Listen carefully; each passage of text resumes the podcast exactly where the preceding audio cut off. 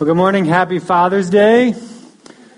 Welcome to the gathering of the church. We believe that Scripture is clear that the church is not something that you go to. It's not a building. It's not a place. It's not a service. Rather, it's the people. It's the people of God.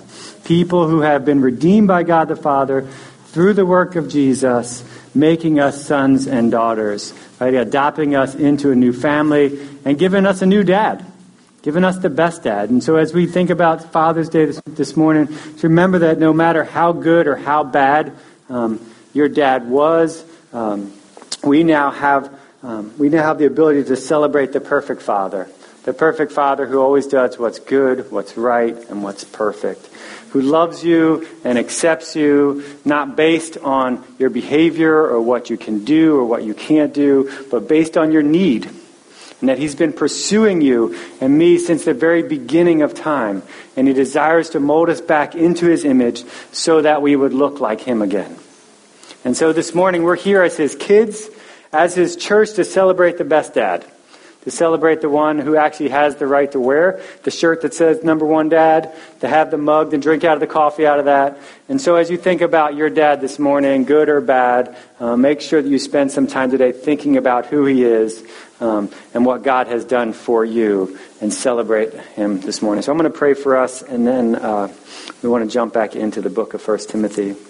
Our Father, we thank you that, um, that you are a good dad and that you loved us so much that you sent your son to die for us so that we could be part of your family. Father, we thank you that we get to celebrate you today.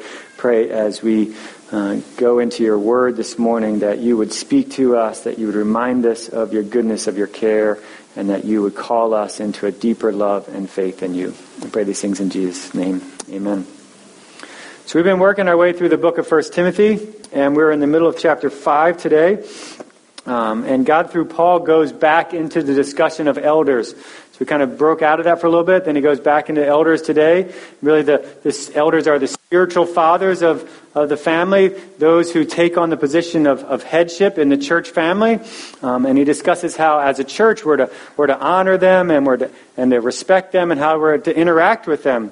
And, and in other ways, in order to really do, we do that so that as a church, as his family, we would, we would image God to the world around us and really represent his purity to the world and what he's like. And so I want to pick up reading in chapter 5, verse 17, and we're going to work through this and kind of discuss it together.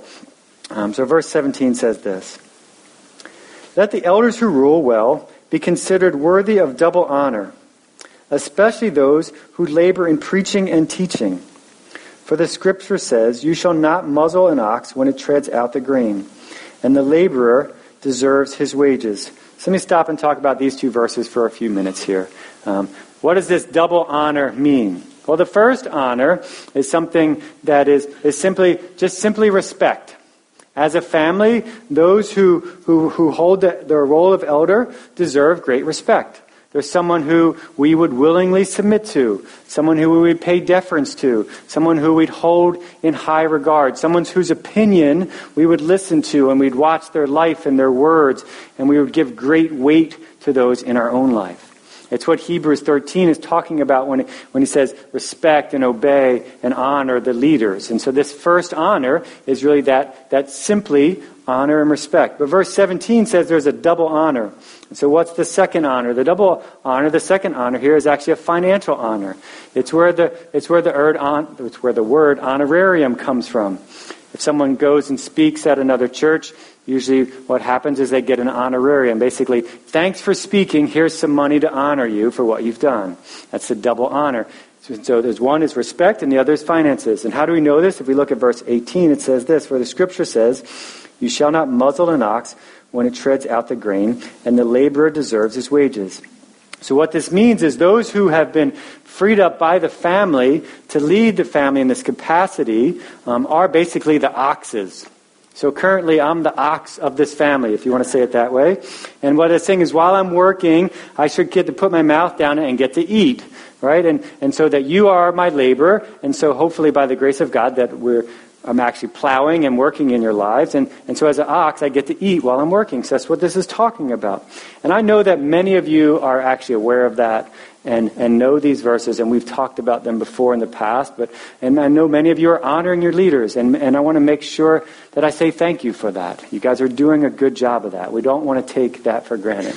But I do want to make sure, as we're covering this in, in this book, that we do talk about this subject, that you are aware of your responsibility in this area. Not just for me, but also for others that, that God would, would call to, to bring alongside us as we grow, or if God moves you to another place and another church family and another part, that you would take care of those leaders as well. In, in just a month or so, Brad will be joining us as, as a co ox up here, if you want to say it that way. Um, you can say that when you see him. Hey, welcome, ox. Um, you know, it's and I would say it's our responsibility as a family, all of us, to give and to care for those who are leading, and to support this church with your giving act of really imaging God's graciousness, and as a reminder that we're really all just stewards of God's stuff. And so I get to talk about this stuff without embarrassment because the gospel calls us to these things. So this is not just something that's some new responsibility or some new obligation that all of a sudden Paul came up with here. This is, we actually see this back in the Old Testament, where the family of God was called to give first fruits. Offerings were given, and they were given to, to care for the needs of the priests, and other and another specific tithe was set aside to meet the needs of the Levites, those guys who actually cared for the tabernacle and the temple in 1 Corinthians 9. I want to turn over to there because Paul is making a case for, for Barnabas to actually be supported by the church family that he's leading. And he says this in 1 Corinthians 9, verse 13. Do you not know that those who are employed in the temple service get their food from the temple? And those who serve at the altar share in the sacrificial offerings. So Paul's pointing back to the Old Testament and saying, remember how God set up the care for the priest. And then in verse 14 he says this, in the same way, the Lord commanded that those who proclaim the gospel should get their living by the gospel. So those he's saying this is how it happened in the Old Testament. This is how God set up his family, and God didn't change that. He's continuing to set up his family this way now. Galatians six says the same thing. One who is taught the word must share all good things with the one who teaches. Do not be deceived, God is not mocked. For whatever one sows, that will he also reap. And so hopefully as leaders, we're proclaiming the gospel and we're teaching the family. And there's a reminder here, there's a gospel call that, that should be seen in one's life. And this double, this double honor is not just some practical reality, but verse 14 says it's actually a proclamation of the gospel to those around, those both inside the church and those outside of the church. It's the way that we proclaim the good news of Jesus by how we give graciously. In 2 Corinthians 9:13, and this comes at the very end of a very familiar passage on giving and how God loves a cheerful giver. In verse 13 it says this, by their approval of this service, they will glorify God because of your submission that comes from your confession of the gospel of Christ and the generosity of your contributions to them for all others. And so the service here is actually the giving of an offering that's taken up. And so giving is a submission that comes out of your confession of the gospel. So there, when we give, there's some type of confession of the gospel. We think about the gospel, who God is and what he's done and who we are in light of that's the gospel. That when we believe that, our life is based on that. So that most, I would say, most of us here would say we believe the gospel, and that's our, that's our confession of the gospel, and the, and, the, and the scripture says that something comes out of that. There's implications in your life because of that. There's a reality of how you believe and what, and what that looks like in your life. So the way that you love people, the way that you care for people, the way that you parent, the way that you, that you, that you live in a marriage relationship, the way that you use your talents or gifts that God has given you, the way that you steward everything that God has given to you, and a way that you give financially of your money is part of that way that we confess the gospel together. And so what Paul is saying is that giving is one way that you submit your life to the confession of the gospel. Giving, giving is an evidence that you believe the truth of who God is and what He's done in your life and who you are now in light of that. And so, how we give graciously is one of the ways that we submit our lives to the confession of the gospel. So, as a family, we would have, a, we'd have an obligation to care for people who are actually teaching us the Word of God. And so, he goes on here in 1 Timothy and he talks about how we are to honor elders by how we, how we bring accusations against them. So verse 19 says this Do not admit a charge against an elder except on the evidence of two or three witnesses. As for those who persist in sin, rebuke them in the presence of all, so that the rest may stand in fear. And then he reminds us here in the next verse is really the importance of, of and a kind of caution to go slowly as we're laying hands and appointing elders in a family. He says this, verse 21, In the presence of God and of Christ Jesus and of the elect angels, I charge you to keep these rules without prejudice, doing nothing from partiality. Do not be hasty in laying on the hands, nor take part in the sins of others. Keep yourself pure. So I want to go back to verse 19 and 20, and there's two things to look at here. Earlier in the book, we, we saw that there is a high calling for the life of an elder, that there's, there's a list of qualifications, and it's very long. And we said that, that that list is not only just for elders, but it's for all of us as the family to aspire to. But these are men who we see this in their life over a long period of time, and we're laying hands on them because we want them to actually lead us and teach us how, as a family, to live those ways. And so in verse 22, it reminds us that that, that process is something that we want to see a lot of health in and that we want to see these things imaged for a long period of time. And so we're not going to quickly just see them and then we're going to lay our hands and make someone an elder. An elder is, is someone that, that is not, not just held to a high standard, um, that when we lay hands on them, but now that we're, when we do that, we're actually going to give them great respect. We're not going to jump to quick conclusions when we think about something that we think we've heard or something that we think about them. There's a call here to be quick, to be careful not to quickly accuse those who God has placed in leadership. And I want to say that this is really important in our culture, especially because I think this is so prevalent, where we live in a culture that loves to tear down, loves to jump to conclusions, loves to pick apart and analyze people who are in leadership. We see it in the workplace. Anyone that's in, above us, we want to tear down. We see it in the media. We see it in our government. We see it in our homes, with our spouses, with our children. It is so prevalent in so many areas of our culture. And so this is really important. And we, we have really been pointing the finger at people since the fall. And it has infiltrated so many areas of life. And God is saying, live differently as my family. Here's a way that you get to image your faith in me by how you love and how you hold up rather than tear down those who've, who've I placed in the role of leading in my church. And so God is saying, be mindful of that. What this is saying, it doesn't mean just blind, blindly following leaders, but it's this idea that you need to look at our lives as well, and you need to call us back to the gospel. We're, we're not perfect people. We know that for sure, that we're not looking for perfection. Only God is perfect. We need people to speak into our lives as well. We need to, we need, we need to, if you don't do that, then you're not actually loving us well.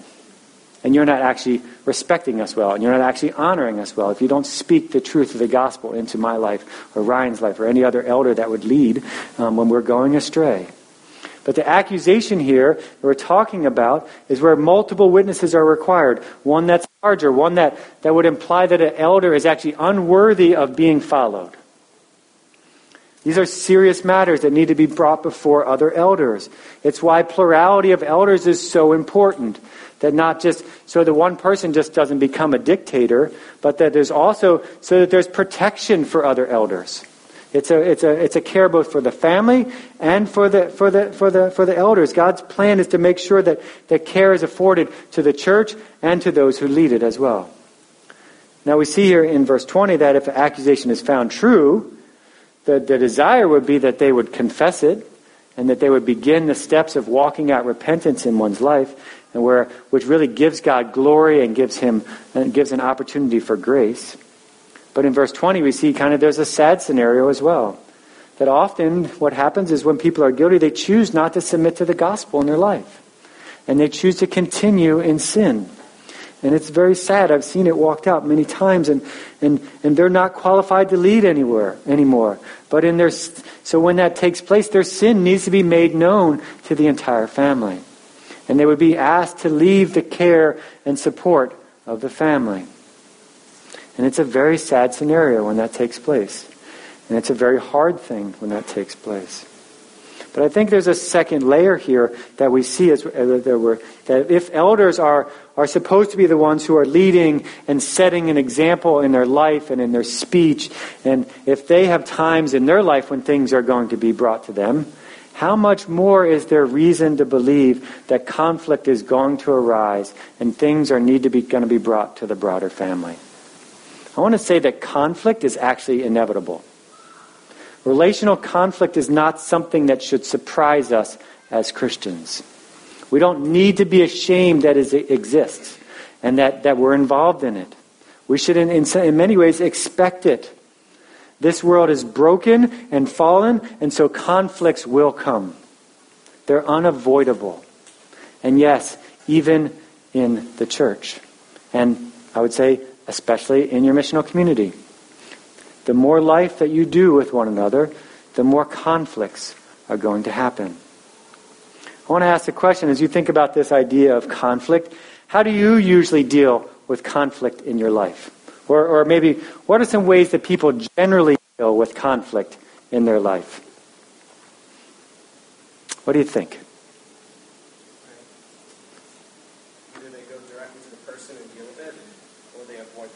Okay, either avoid it or go deal with it right away. Okay? How else?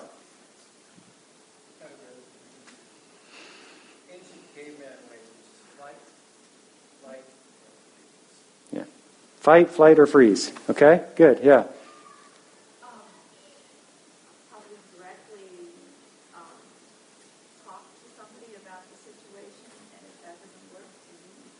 Okay, yeah. Try to deal with it, and if it doesn't go well the first time, see you later.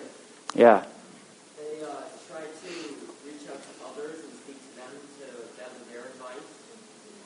Okay, yeah, sometimes we, we look for advice from others, and sometimes we try to get other people on our side to go so that we feel better about it. Yeah, good. Thought I saw another hand over here somewhere. Yeah. We tell ourselves it didn't really happen. Okay, yeah, we just pretend it didn't happen, we just avoid it or just push it to the side. Yeah. I think it can look like you just stop pursuing that person. You just stop sending texts, stop calling. Just so you're not like avoiding them, you just stopped check out. Being just, yeah, you just kind of step back and be like, oh, oh, I just didn't have time. Like, you know. You're still in relationship, but you're not really. Kind of just, you just kind of step aside, yeah. Going back to the Garden of Eden, you point the other finger. Yeah, we're, we're quick to blame someone else, aren't we? Yeah, yeah. the first step is just like being devastated by it. Mm. Like there's a hurt and a pain piece of like before you even go to someone else, you're just alone, hurting. Yeah, it confuses us, it wrecks us. Yeah. Um, pretty much what Gal just said. If, if in the course of the conflict the other person hurts you, um, it could follow withdrawal and worse, uh, holding a grudge for at least a period of time and holding a person less esteem, thinking badly of them. Yeah, often that takes place, doesn't it? Yeah. Yeah, we've all kind of talked about like being offended, but like sometimes the conflict comes up. I'm, I'm at fault. About like justify. Like I'll be quick to justify my actions, even if like there's like a little part me that's like I don't know for sure, but like you know what I mean? Like I'm I'm, I'm a really good like uh, personal defender. Yeah, we're, we're quick to justify. We may, we may take a tiny little admitting of fault, but then we put the rest of it on something else. Yeah. Like yeah. Yeah. Yeah. Sometimes it goes well and you just talk it out and collaborate and understand each other and you grow deeper together in your relationship and move forward. Yeah, there's good conflict too. Yeah, good. the opposite of that, I think, would be retaliation, where it like, escalates. Mm-hmm. This way, it's very passive aggressive, right? Yeah. You don't talk about it, you don't see it from other point of view, it just escalates. Yeah, passive aggression is probably one of the largest problems in many of churches today. I think some of the best experiences I've had with conflict have been within my own MC because we've all committed to figuring it out no matter what beforehand. And so there'll be a conflict. We'll work it out. It'll be horrible and messy, and everyone will feel awful. But then, hey, let's have family dinner tomorrow. Okay, and you just keep going and going, and then your relationship actually, like Joshua was saying, strengthens over time. Mm-hmm. Yeah, good. The commitment piece of it is really important. You know, like I'm not feeling this, but I'm choosing. Yeah. Yeah. It's good. It's good. I I want to talk about two kind of general ways that like we, we deal with conflict wrongly. Right? One, one I'd say is blast. Right? We, we respond quickly, or we, we, we just come and kind of come in and blast, and then we walk away feeling justified. Now, I want to say this especially is a problem that we have now with social media. We have the tools to respond so quickly and publicly to anyone without saying anything, without actually being in front of them. At any time, we can say whatever we think we want to say. We can, we can hide behind an email, we can post, we can like something, we can tweet it, we can retweet it, we can, we're, and, we're, and I would say we're, we're delighted to do it. I'd say often we love to respond. But I'd say our compulsion to, to respond runs much deeper than, than just, than just the, the events of our society right now.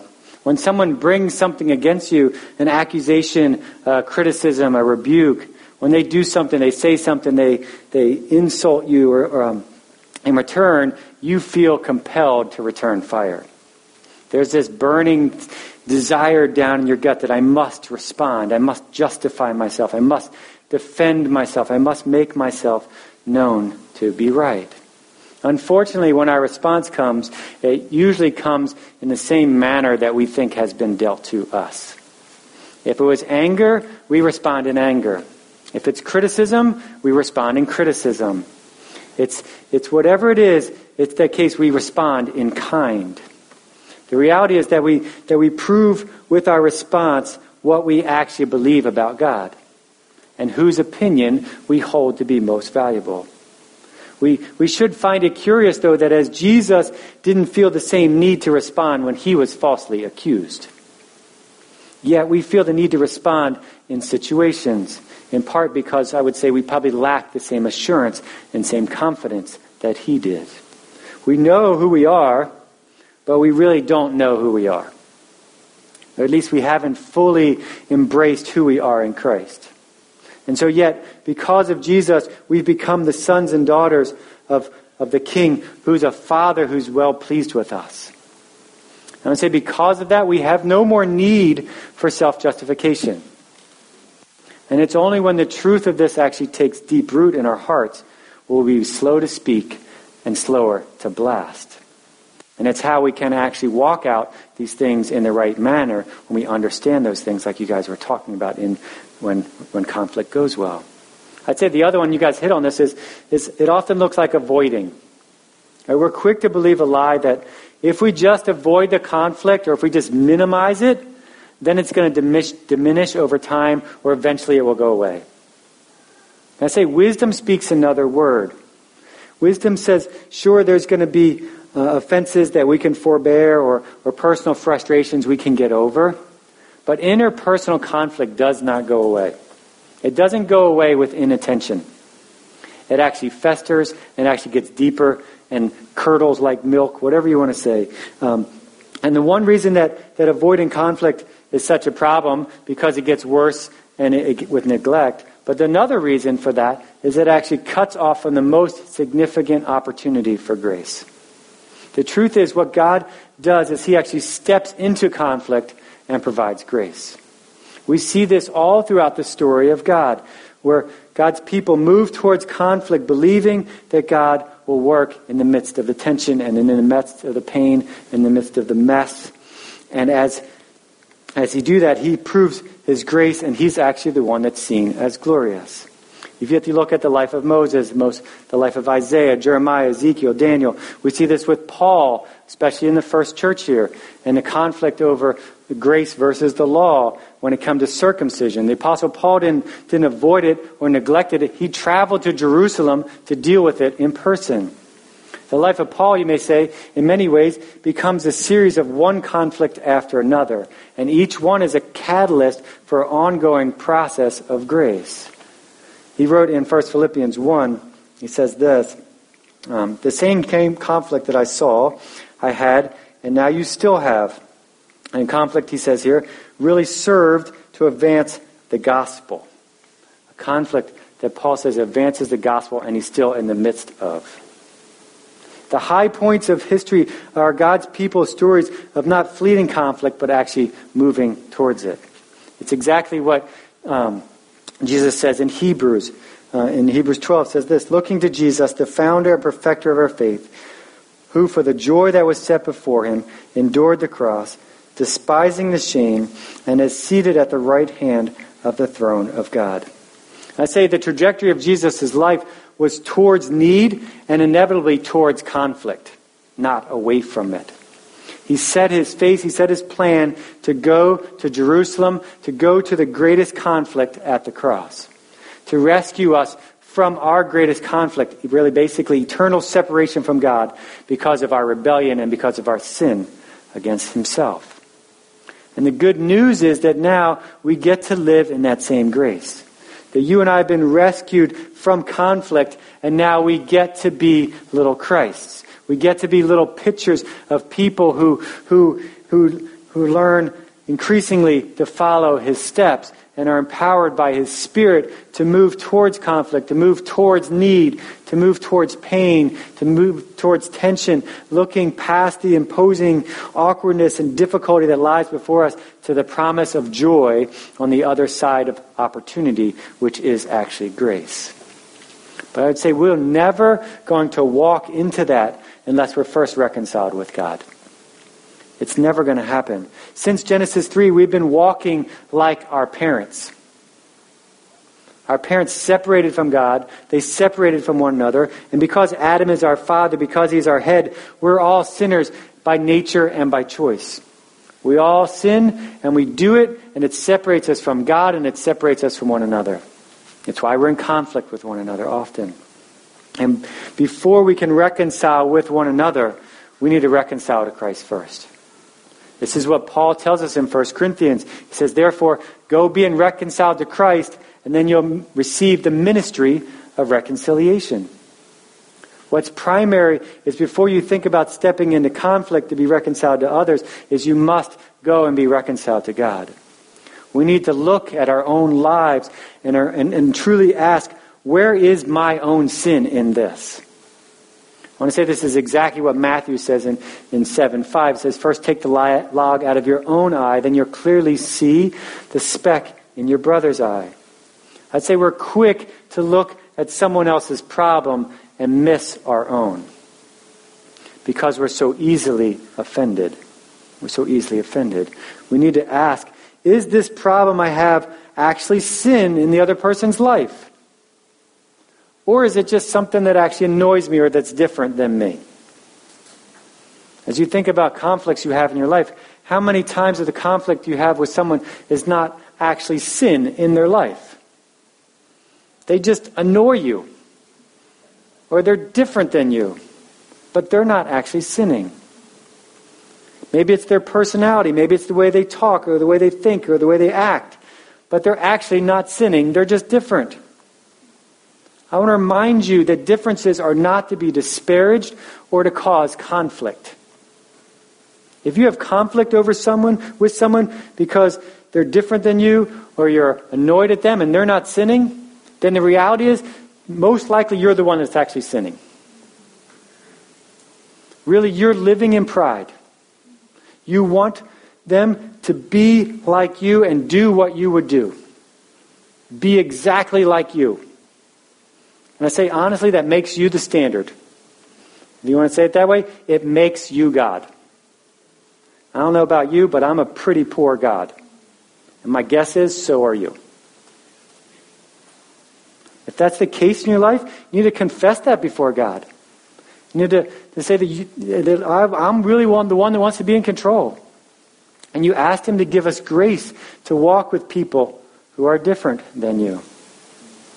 I think another question to ask yourself is, is are you after your own good or are you after the good of others in conflict? Are you after your own good or are you after the good of someone else in conflict? See, this is vital to put the other person above yourself. Otherwise, you'll never take on the role of a servant. Is how Jesus steps into conflict. The truth of the gospel is that when we step into conflict Um, rather than being bullheaded or pugnacious, our gospel thickened skin frees us to lean in with kindness and patience and gentleness. It's what we see as the call for elders. Like we talked about a few weeks ago, and I mentioned this morning, it's also the call for all of us to aspire to. That we would take on the heart of a servant, that we would take on the posture of the Lord's servant, like 2 Timothy 2 says. That we wouldn't be quarrelsome, that we would, we would be kind to everyone, that we'd be able to teach, patient, enduring evil, and correcting one's opponents with gentleness. See, it's only then that conflict will become an opportunity for a triumph of grace. Which, can I say, is the goal of conflict. That grace would be seen and grace would be extended. And that Jesus would be made much of. And that as we confess to one another, his gracious gift would get bigger and bigger in our minds and in our hearts. I want to ask you, is that how you enter conflict in your life? Is that how you deal with people that are different than you? Is that how you deal with your spouse or your children or your coworkers or those in your missional community or others in, your, in this church or your neighbors or whoever that may be that God brings across the path of your life? Is that how you think about it? An opportunity to see grace extended so that Jesus would be made much of. Can I say the bad news is that in ourselves, we're unable to address conflict this way in, in any way possible. There's no way that you and I can do it with intentionality and with kindness. But the good news of the Holy Spirit is that the same Holy Spirit that led and empowered Jesus to the greatest conflict of all time is the same Holy Spirit that lives inside and breathes inside of his family and inside of his children and empowers you and I to boldly and humbly walk into whatever conflict lays before us, knowing that God has already reconciled us and now empowers us to be ministers of reconciliation as evidence of the grace that he's placed in our lives. And I want to invite you today to walk in that grace to begin looking at your own life, to admit your own sin that's keeping you from being restored with someone else, or maybe causing you to devalue them, or to view them in a poor light, or, or maybe to, to see them with disdain to confess that before God, knowing that He's actually the most offended party, and He willingly forgives and offers you grace. And then humbly, we get to confess those things that we are in conflict with others about. Even if they don't know you're actually in conflict with them. I think oftentimes when we run and avoid, people don't even know that they've offended you. And we're harboring things against them. And oftentimes we need to go and humbly confess those things to people. And we do this with an understanding that whether or not they forgive you doesn't matter. Their forgiveness of you is not dependent on your value or how you're going to value them or how you're going to hold them in relationship after that. If we're reconciled with God, the most offended party, and He's forgiven you, then it allows us to continually pursue others in, we're in conflict with, even if they don't respond to you with grace. Romans 12:18 says, "So far as it depends on you, live peaceably with all." And I say as a family, we get to live differently. We get to image the gospel and we get to image grace that we've received in how we honor and how we respect one another, how we step into hard things in life. We get to do that by how we honor and respect leaders we get to do that by how we serve others, knowing that, that sometimes that other person may still be in pride. We have to put our pride behind us and humbly walk into those things to serve someone else in, as a way of serving their needs.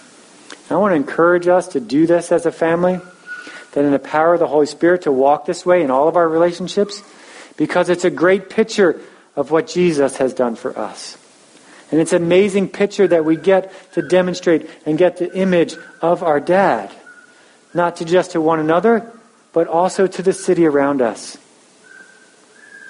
What a great way to walk and image and look like our dad. Oftentimes, we have many things that we look like our dad in physically, and even how we, how we, how we think and how we grow based on if you spent much time with your dad. There's many ways that I look in the mirror and I'm like, oh man, I look like my dad now. Um, or, or that's something my dad would say. Can I say that's what we get to do now with God our Father? And we get to image Him that way in the world around us. What a great opportunity for us to be like our dad by how we honor and respect and care and restore one another quickly. Our Father, thank you that um, we get to look at these things in your word today and that you, you teach us and that you call us. Lord, I pray that your Spirit would give us great power to walk in grace with one another, to humbly admit our own sin, to not look at someone's differences or, or someone's um, the way they think or the way they talk as sin but that we would admit our sin ourselves. But I pray that we would not disparage one another, that we would humbly serve one another, and that we would care for each other the way you care for us. Father, thank you that we get to walk in grace today. Pray that you would remind us of that often, and pray these things in Jesus' name. Amen.